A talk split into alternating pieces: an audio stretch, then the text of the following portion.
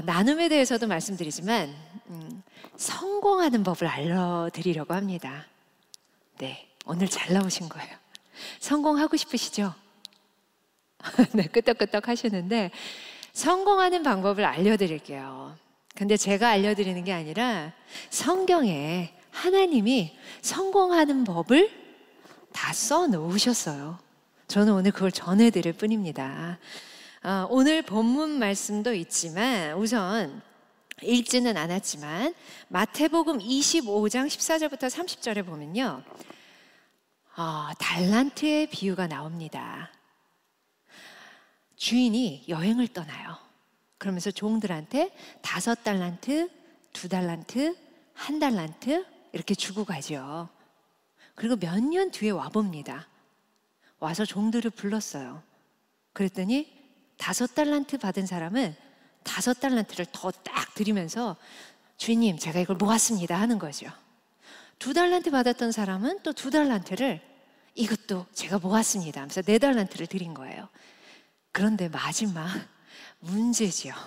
한 달란트 받았던 종은 제가 어, 주인님이 무서워서 그냥 이거 그대로 놔뒀다가 가져왔어요.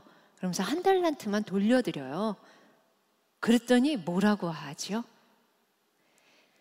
이 악하고 게으른 종아 하면서 바깥으로 내쫓으라고 합니다. 그곳에서 슬피 울며 이를 갈미 있으라 라고 하시지요. 어, 무섭지 않아요? 악하고 게으른 종이라고 말씀하십니다. 그 한 달란트 없애고 아무것도 없는데 한 게 아니고 그냥 주셨던 거 그대로 가져갔거든요. 근데 악하고 게으른 종아라고 말씀하십니다. 이 달란트의 비유에서는 우리가 두 가지를 좀 특별히 생각을 해볼 수가 있어요. 우선 첫 번째는요, 어, 다르게 주셨어요. 똑같이 주신 게 아니라 다섯 달란트, 두 달란트, 한 달란트 이렇게 다르게 주셨다는 거예요. 여러분들은 달란트, 내 달란트가 뭔지 아시나요? 본인의 달란트를 아직 모르시는 분들 많으실 수 있어요. 저도 몰랐었거든요. 근데 사실 어, 제가 부모가 돼 보니까 부모로서 해야 되는 가장 중요한 일이 자녀의 달란트를 찾아주는 일인 것 같아요. 자녀가 뭘 잘하고 그리고 하나님이 이 아이에게 특별한 뭘 주셨는지를 찾아내 주는 게 부모의 참 중요한 역할이라는 생각이 드는데 저도 엄마가 처음인지라 저도 잘 몰랐었고 저희 부모님도 마찬가지셨던 것 같아요. 제 달란트를 찾아주시진 못하셨어요.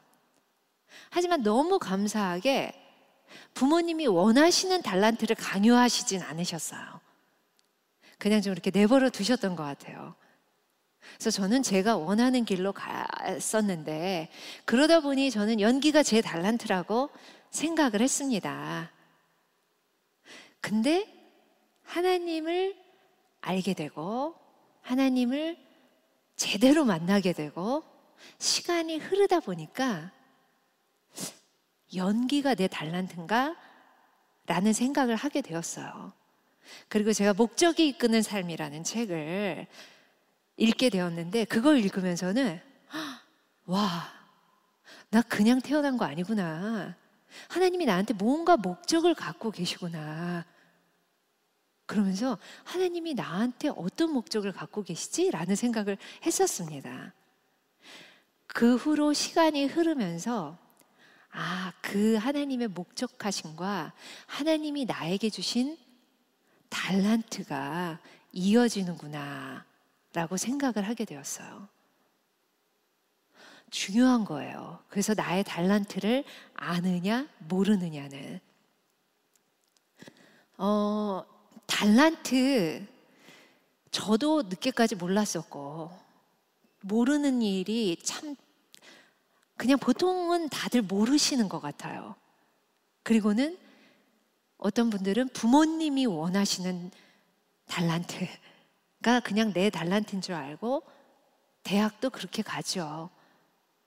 제가 한번 어, 스카이대라고 하죠. 그 중에 한 대학에 가서 신입생들을 모아놓고 강연을 한번 한 적이 있어요. 그래서 제가 물어봤어요. 자신이 원하는 과를 온 사람들 한번 손들어 볼까요? 했거든요. 너무나 많은 새내기들이 있었는데 10분의 1도 안 됐어요. 깜짝 놀랐어요. 그러면 지금 전공을 하겠다고 온 과를 왜 왔나요? 물어봤는데 몽성몽성하죠. 학교에서 이제 좋은 학교를 가기 위해 이렇게 이 과를 이 대학까지 오게 된 분 했더니 반이 넘게 손을 들더라고요. 또 나머지 분들은 그럼 부모님이 원해서 이 대학 이과를 오게 되신 분 이랬더니 또 나머지 분들이 손을 들고 결국 내가 원해서 나의 재능을 찾아서 나의 달란트를 잘 더 개발하기 위해 온 사람들은 10분의 1도 안 됐습니다. 어, 너무 안타깝더라고요. 그 대학 4년인데 4년 동안 등록금은 얼마며 그리고 4년 동안 들여야 되는 시간과 에너지를 한번 생각해 보세요. 너무 안타깝더라고요. 그런 일들은 너무 비일비재하죠. 그리고 대학을 졸업하고 아, 내가 공부한 걸로 직장을 구하려고 노력하죠. 직장 구하기도 좀 너무 어렵죠. 재능은 사실 별게 아닙니다. 예를 들어서 똑같이 한 시간 동안 테니스를 배웠다고 한번 생각을 해보세요. 그런데 보통 사람들 한 시간 배운 만큼 테니스를 치겠죠. 그런데 어떤 친구는 마치 다섯 시간, 열 시간 배운 것처럼 테니스를 해요. 운동에 재능이 있는 거죠. 반면에 우리 아들은 운동을 참잘안 좋아했었거든요. 잘하지도 못했었고. 그렇다면 한 시간을 배워도 한 10분 배운 만큼의 효과밖에 안 나요. 그렇다면 그곳에 재능이 없는 겁니다. 참 쉽죠. 재능 찾아내기. 그런데 우리는 그걸 못 찾아내요. 저도 부모지만 왜냐하면 우리 탓이에요. 부모인 우리 탓. 왜냐하면 우리가 원하는 재능은 내 아이에게 보였으면 하는 부모가 원하는 재능은 따로 있기 때문입니다. 주로 공부지요. 공부도 재능이에요. 정말 재능입니다. 제 친구 아들은 공부를 그렇게 하더라고요. 밥 먹고 앉아서 공부만 해요. 공부하고 가끔 농구하고 그리고 또 앉아서 공부하고 공부하는 거 어렵지 않니? 당연히 공부를 잘하겠죠. 그러니까. 근데 아니요. 괜찮대요. 좋대요. 근데 이렇게 보니까 공부 그리고 농구할 때 빼놓고는 별다르게 뭐 특별히 좋아하는 일이 있는 것 같지가 않아요. 애들하고 막 뛰어노는 거 좋아하는 것 같지도 않고요. 그런데 하버드를 가더라고요. 그 아이는 재능이 공부였어요. 근데 쉽지 않아요. 재능이 다 다르잖아요. 그런 것처럼 공부도 재능이기 때문에 10명이라면 그 중에 한두 명 있을까 말까 합니다. 저에게 아이가 3명이 있거든요. 근데 그 중에 공부에 대한 재능이 보이는 애는 별로 없는 것 같아요. 그만큼 쉽지 않아요. 셋 중 하나 있을까 말까. 재능으로 공부할 수 있는 아이들은요. 재능은 그렇게 다 달라요. 그런데 어, 부모님이 원하셨던 재능이 주로 공부 쪽이었기 때문에 우리는 내 재능을 놓칠 때가 참 많은 것 같아요. 왜냐하면 그걸 원하면 다른 재능이 안 보이거든요. 그저 내가 원하는 부분에 못하는 것만 보이는 것 같아요. 하지만 하나님은 주셨습니다. 다르게 주셨을 뿐이에요. 하지만 누구에게나 주셨어요. 달란트를. 아, 그럼 속상하잖아요. 어, 쟤는 왜 저런 달란트를 주셨나요? 쟤는 왜 저렇게 달란트가 많아요? 다섯 달란트나 받았네요. 왜 저는 고작 한 달란트예요? 속상하고 부러울 때 많잖아요. 샘날 때도 많고. 저도 연기자로서 어떤 사람 보면 너무 연기를 잘해요. 대사도 너무 빨리 잘해요.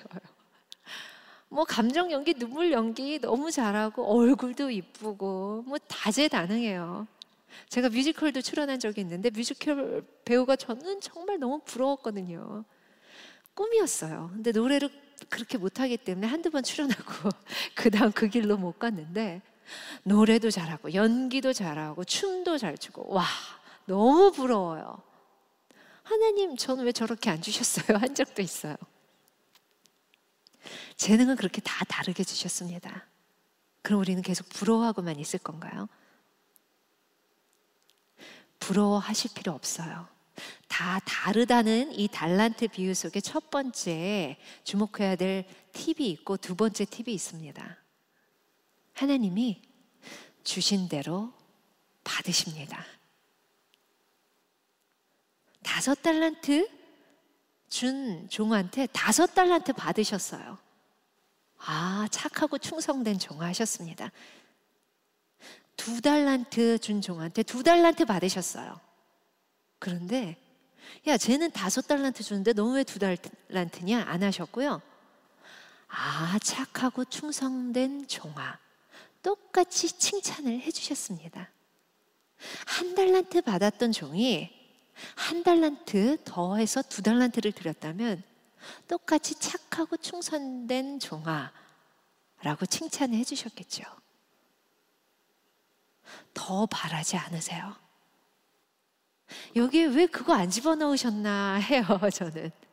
다섯 달란트 받았는데 두 달란트만 갖다 드렸으면 뭐라고 하셨을까? 생각을 해봤거든요.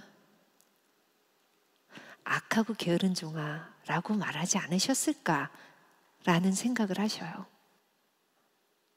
받은 게 많은 사람은요, 많이 돌려드려야 돼요. 그러니까 남을 부러워할 필요도 비교할 필요도 또 우쭐할 필요도 없습니다. 그저 내가 받은 만큼 돌려드리기만 하면 돼요.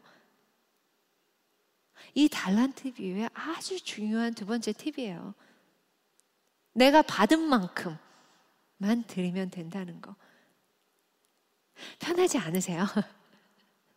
많이 받은 친구 아이고, 인생이 좀 힘들겠습니다.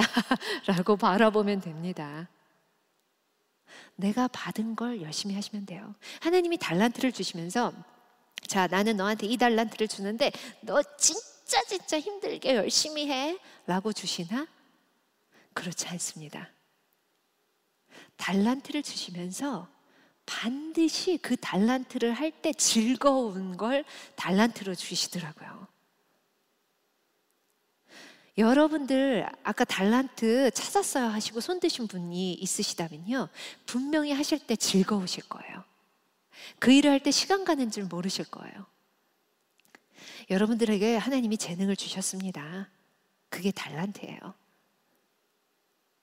그걸 찾으신다면 성공의 첫 발자국, 시작이 반이라고 하죠. 반은 가신 거예요.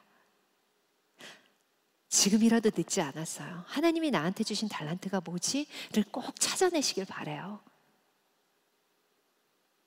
그 달란트를 찾으시고 그걸 잘 활용하시는 분과 그렇지 않은 분은 참 많이 달라지는 것 같아요.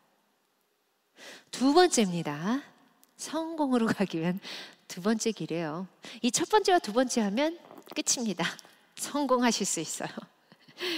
두 번째는 음, 문화 비유예요. 누가복음 19장 12절부터 16절에 하나님이 문화 비유를 또 성경에 적어 놓아 주셨어요. 자, 문화 비유는 뭐냐면요. 달란트 비유와 굉장히 비슷해요. 그런데 이번엔 10명의 종에게 하인에게 똑같이 1문화씩 줘요. 1달란트는 어느 정도냐면요. 굉장히 큰 화폐 단위였어요. 6천 데나리온이에요. 1 데나리온이 어, 하루 노동자의 하루 이제 일당 정도로 생각하시면 되거든요. 6천 데나리온, 그러니까 6천 일이죠. 1달란트가 얼마나 큰 금액인지 아시겠죠? 6천일이라고 치면 그러니까 열심히 일할 수 있는 그 시기라고 볼 수 있어요. 그러니까 그 시기 동안 다 벌은 그 노동의 대가일 수 있지요. 근데 문화는 일문화는 100데나리온이에요. 그러니까 100일 정도 일한 값. 1문화씩 줍니다. 그리고 또 떠나요. 그리고 옵니다. 다시 와서 불렀더니 어떤 사람은 다섯 문화, 어떤 사람은 두 문화 이렇게 주는데 다 착하고 충성된 내 종아 하면서 받으세요. 그런데 또 문제의 주인공이 생기죠. 일문화를 받았는데 그걸 그대로 가지고 옵니다. 또 똑같은 비슷한 변명을 해요. 그랬더니 주인이 똑같이 얘기합니다. 이 악하고 게으른 중아, 게으른 종아 하면서 내쫓아요. 내쫓고 그곳에서 슬피 울며 이를 갈미 있으라. 라고 말씀에 적혀 있습니다. 이상하죠? 똑같이 받았어요. 그런데 다르게 줬어요. 다른 게 누가 팠는데 똑같이 착하고 충성된 내 종아라고 하셨습니다. 우리 똑같이 받은 거 뭐가 있을까요? 나나 내 친구나 달란트를 많이 받은 친구나 적게 받은 친구나 나나 우리 부모님이나 내 주변 친구들 모든 사람들이 다 똑같이 받은 게 어떤 게 있을까요? 첫 번째 목숨 똑같이 받았죠 우리 받았으니까 태어난 거예요. 시간 하루 24시간, 1년 365일, 364일 받은 분 혹시 아시나요? 없지요. 시간 똑같이 받았습니다. 환경. 환경이란 거 좋은 환경, 나쁜 환경 있을 수 있지만 환경이란 것도 다 받았어요. 누구나. 똑같이 받았죠. 관계. 관계가 없는 사람은 없어요. 누구나 다 관계를 받고 태어납니다. 하다못해 태어나자마자 부모가 키울 수 없는 그런 아이들도 어떤 뭐 시설이라든지 아니면 또 다른 곳에서 관계들이 있죠. 정글에서 버려진 그 정글북도 뭐 하다못해 동물들과도 관계가 있을 수 있겠죠. 이런 등등등 누구나 다 똑같이 하나님께 받은 것들이 있습니다. 두 번째 성공의 비결입니다. 이걸 어떻게 활용하느냐예요. 우리가 똑같이 받은 1분 60초, 1시간 60분, 1년 365일, 1년 12달, 이 시간을 어떻게 쓰느냐. 내가 똑같이 받은 관계에서 어떻게 대처를 하느냐. 누구나 다 환경을 받았는데 좋은 환경이든 나쁜 환경이든 좋은 환경 받았다고 다 성공하나요? 그렇지 않잖아요. 나쁜 환경 받았다고 다 성공 못하고 아니잖아요. 우리 너무 주위에서 많이 볼 수 있잖아요. 환경과 상관없다는 것을. 오히려 아주 너무 좋은 환경이 특히 재벌가 이런 곳에서 잘못되는 일들을 우리는 많이 보게 됩니다. 하나님이 우리에게 똑같이 주신 그것들을 잘 쓰기 위해서 우리는 많은 걸 해야 되겠지만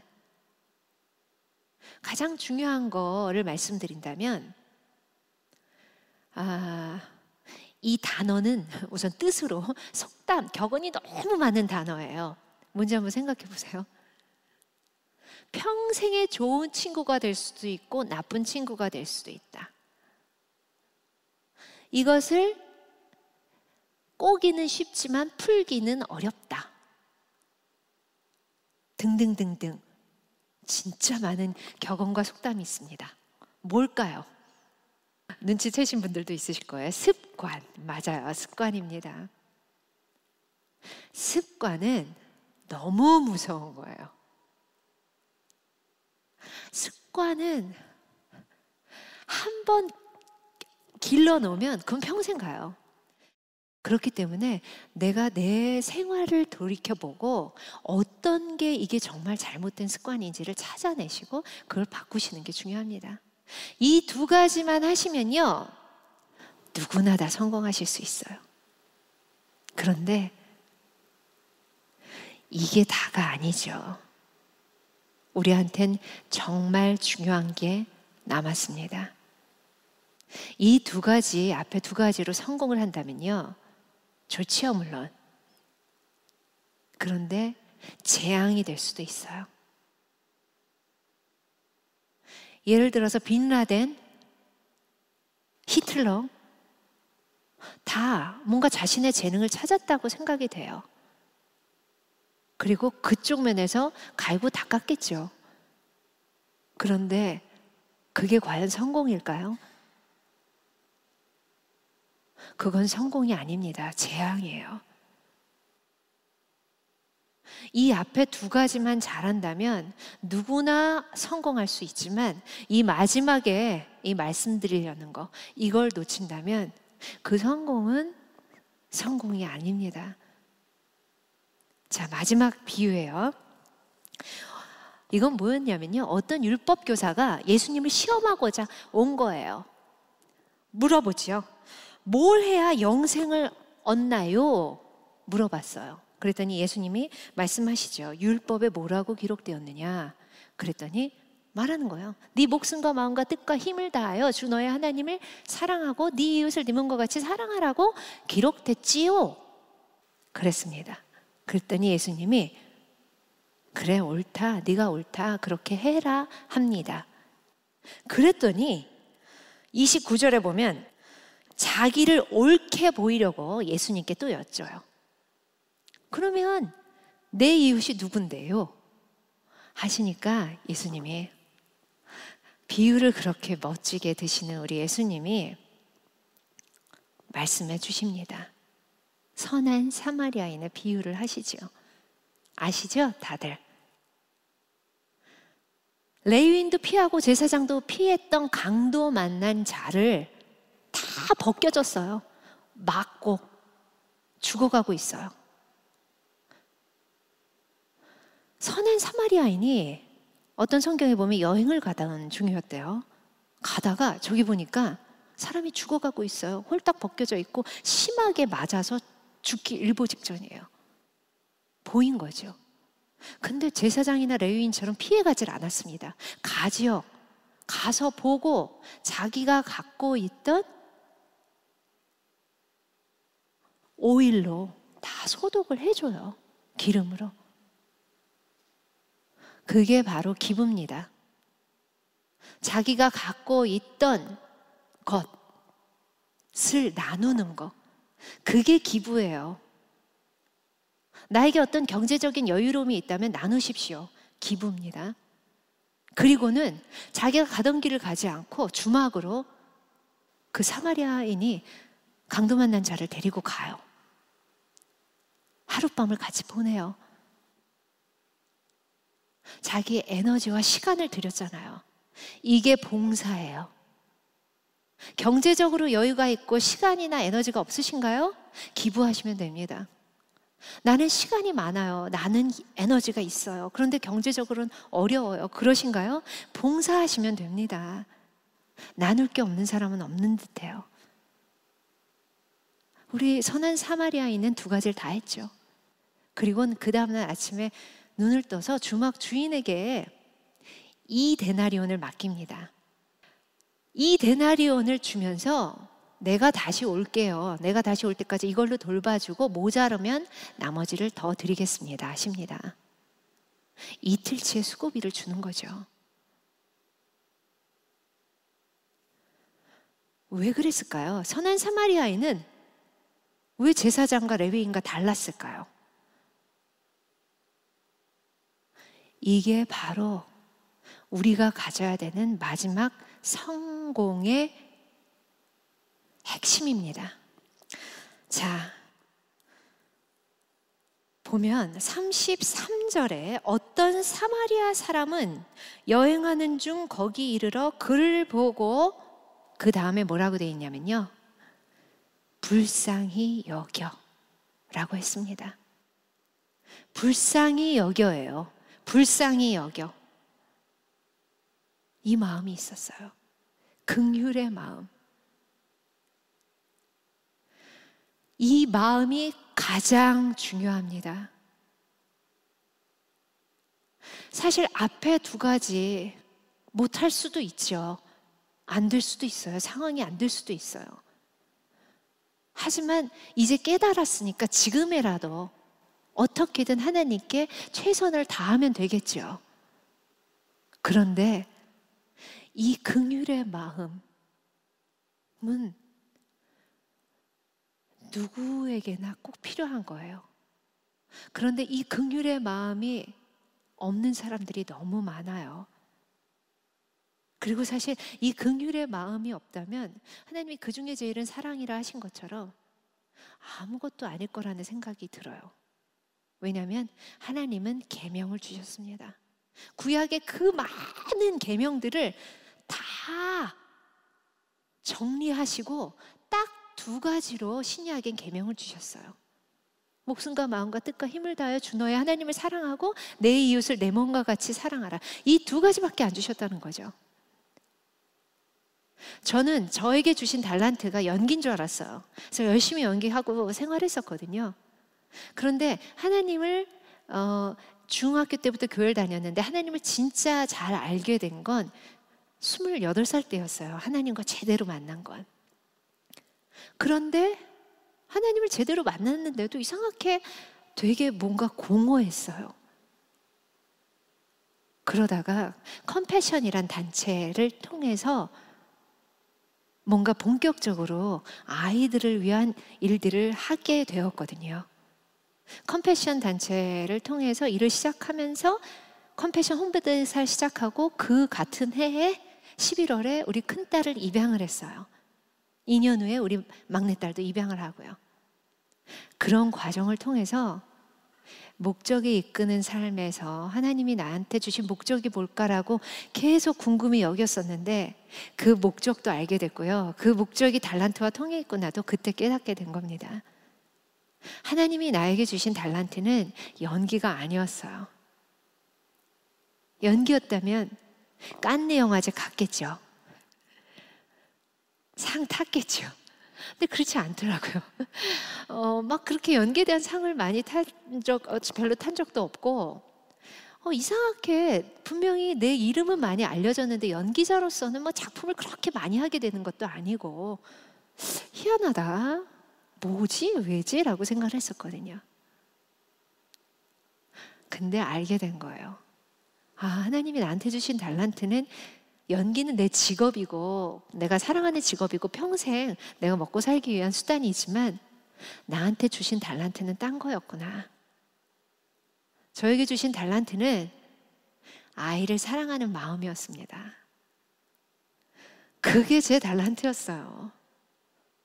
저는 제가 왜 입양을 하게 되는지 그저 아이가 좋아서 아 나타가 나타가 어, 안 되면 입양도 해야지 했는데 한 명 낳고 바로 입양을 하긴 했지만 그런 생각. 왜 길 가는 아이들 보면 다 이쁘고, 왜 정인이 사건처럼 또는 다른 아이들이 학대받고 자신의 권리를 못 누리고 사랑을 못 받는 그런 상황의 아이들을 보면 왜 이 안에서 뭔가 막 쳐오르는 것 같고 왜 막 욕이 나오지?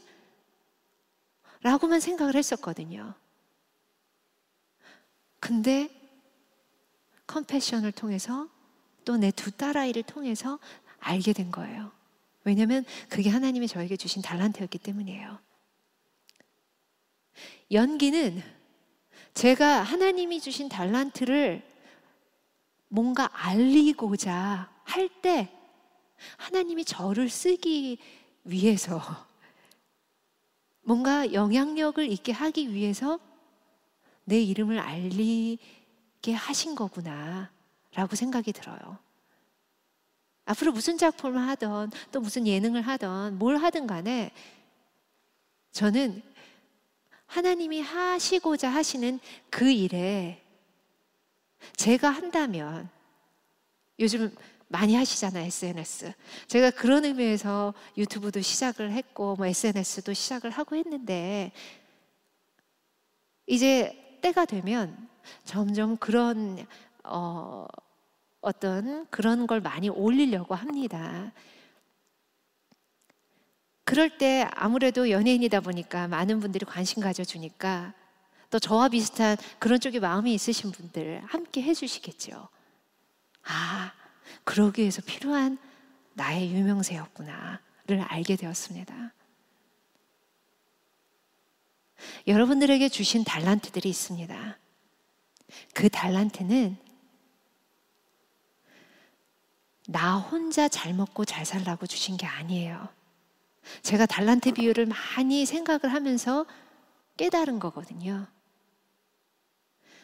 나 혼자 잘 먹고 잘 살고 그저 내 가족 하나 건사하기 위해 내 달란트를 쓴다면 그건 한 달란트 땅 속에 묻어두고 그것만 갖고 간 그 악하고 게으른 종아, 종과 똑같다는 그런 마음이 들었어요. 누군가를 살려야 됩니다.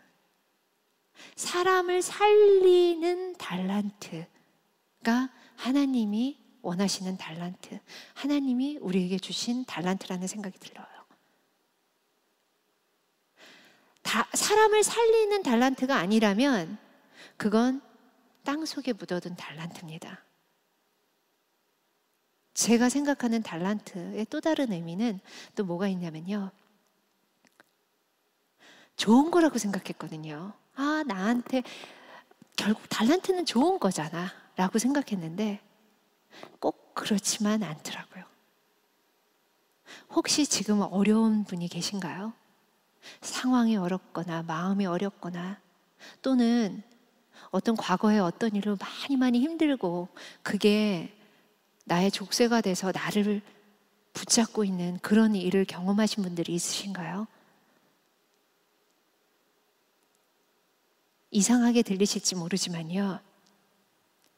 그게 바로 하나님이 주시는 달란트입니다. 하나님이 정말 나보다 나를 더 사랑하시는 하나님이 괜히 그걸 주신 게 아니에요. 그 일로 네가 어디까지 힘들어하나 보자. 물론 내가 지은 죄 때문에 대가를 치러야 되는 때도 있습니다. 그것과는 다른 얘기예요. 하지만 그게 아닌데 하나님이 허락하신 그 어떤 힘듦이 있으시다면요. 그건 하나님이 허락하신 일입니다. 하나님이 원하시는 건 그걸로 너 지금 그래 계속 그렇게 힘들어 해라. 끝까지 어려워 봐라가 아니에요. 어렵지, 힘들지. 얼마나 외롭니? 얼마나 참담하니? 하지만 네가 이걸 이겨낸다면 너는 지금 네가 느끼는 이 마음을 느끼는 그런 사람들을 살릴 수가 있단다. 그런 사람들을 위해 이걸 쓸 수 있단다.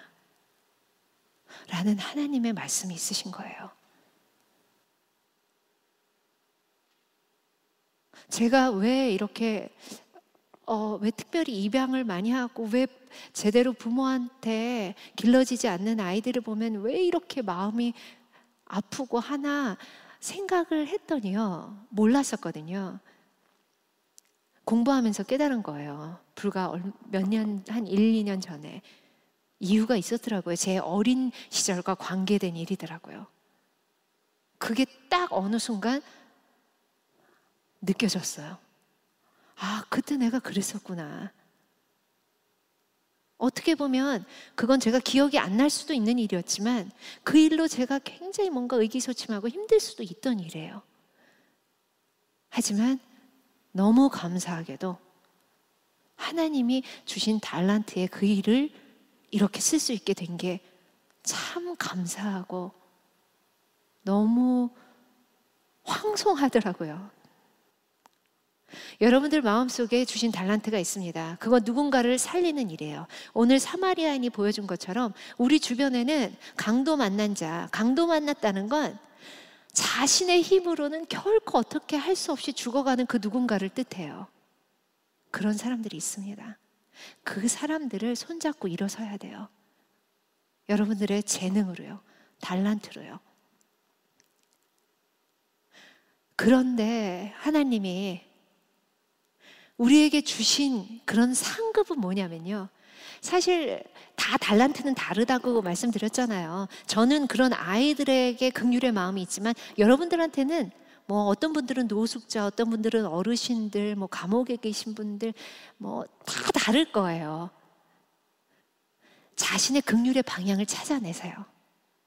그리고 그곳에 강도 맞는 자들과 함께 손을 잡아주세요. 그런데 우리가 그 일을 하지 않아도 그 일은 하나님이 바라보시는 영혼들이기 때문에 당연히 누군가는 할 겁니다. 나만 빠질 뿐이겠죠. 그 일은 입양에 관해서 저는 뭐 이렇게 제가 할 수 있는 한 일을 여러 가지 일을 앞으로도 하겠지만요. 제가 안 해도 그 일은 될 거예요. 제 대에 될지 제 다음 대에 될지 그건 알 수 없지만 왜냐하면 하나님이 고와 과부를 돌보라고 하셨고 하나님이 그들에 대한 마음이 있으시기 때문에요. 저한테 함께 하지 않으련 하나님은 제안을 주신 거죠. 그리고 그 영광스러운 일에 하나님이 이끌어 가실 그 일에 저는 그냥 숟가락만 얹는 거예요. 얼마나 기쁜 일이에요. 그럴 때 나중에 여러분들보단 제가 빠르겠죠. 하나님 앞에 독대하게 되는 그날. 이 세상을 마감하게 되는 그날 하나님 앞에 독대하고 하나님과 마주할 그날이 반드시 있습니다. 우린 그걸 잊지 말아야 돼요. 그 순간에 하나님 저 왔어요. 감히 고개도 못 들고 정말 엎드려서 막 벌벌 떠는 그 순간에 그래 에라야. 그래 누구야. 착하고 충성된 내 자녀야. 내 아들아 내 딸아. 정말 수고했다.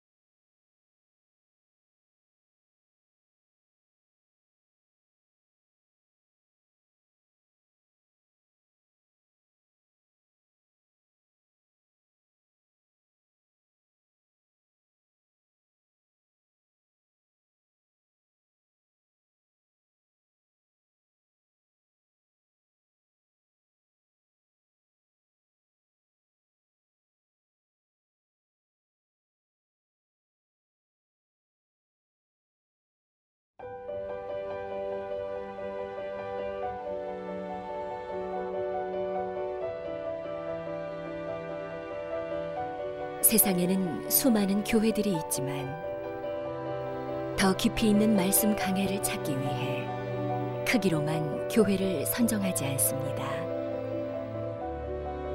보다 좋은 영적 콘텐츠를 더 많이 나누기 위해 방송비를 받지 않습니다.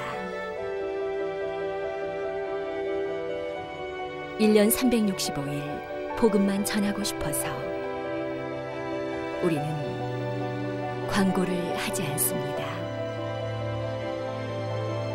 온누리의 복음을 땅끝까지 CGN TV와 함께 땅끝 성교사가 되주세요